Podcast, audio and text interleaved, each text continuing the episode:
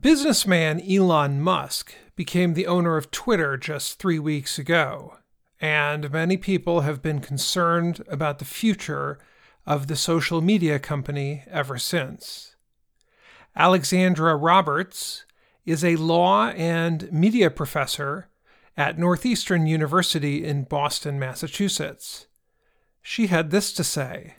I have been a really active Twitter user for a long time, and I have made fantastic connections there that have helped with my scholarship and with my teaching. And also I've been able to learn from a lot of other people, and I've been able to build a network, and I've gotten a lot of opportunities there as well. Since Musk took over, Roberts said, everything kind of went haywire. Haywire means something that is out of control or not working.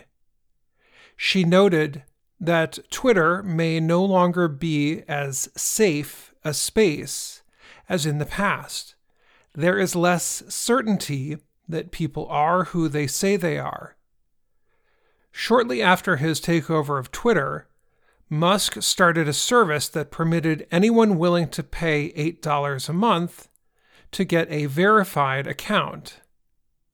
In the past, a verified account was only available to the government, companies, reporters, and well-known figures verified by Twitter. Someone then set up a verified account with the name of the drug company, Eli Lilly. The account set out a tweet saying its insulin drug, which helps people with diabetes, would be free. The false tweet forced the real company to post an apology. Others set up false accounts under the names of well-known politicians and athletes, and even Musk's own companies of Tesla and SpaceX. The service, called Twitter Blue, has since been suspended. Musk also cut half of Twitter's workforce, and changes in the service made some important employees decide to leave. The developments concern people who have used the service for 16 years. Already, people are leaving Twitter, and companies are pulling back advertisements. A 2018 study published in PLOS One says Twitter has played an important role in the discovery of scholarly information and cross-disciplinary knowledge spreading. The study also says people use the service to share real-time information and make connections. Roberts agreed that Twitter has been a good service for professors and students to connect with those who have similar work or school interests. During the COVID-19 pandemic, instead of going to large business events, people stayed home and were able to use Twitter to stay connected. But Roberts added that the service just became a lot less safe, and this might be a time when people want to be more careful about what they share. Roberts said, "It is probably a good idea for people to back up all the information they have on Twitter."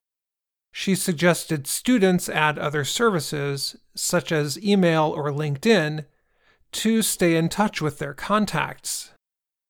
You don't need to necessarily move things completely offline, but once you make a connection, it's smart to have some other way to continue that conversation with that person.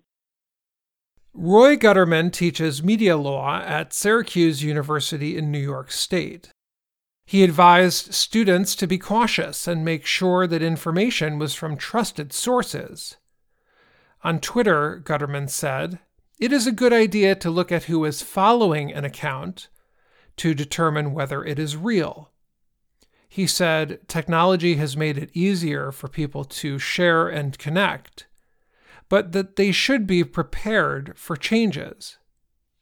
Cyberspace is littered with all sorts of dead entities, social media, email, and other forms of media. So, maybe the next major social media outlet is in gestation right now and will be born, or maybe people will go back to Facebook. And Roberts added that students who use Twitter to look for jobs or opportunities should get what you need, but know it could be gone tomorrow. I'm Dan Friedel.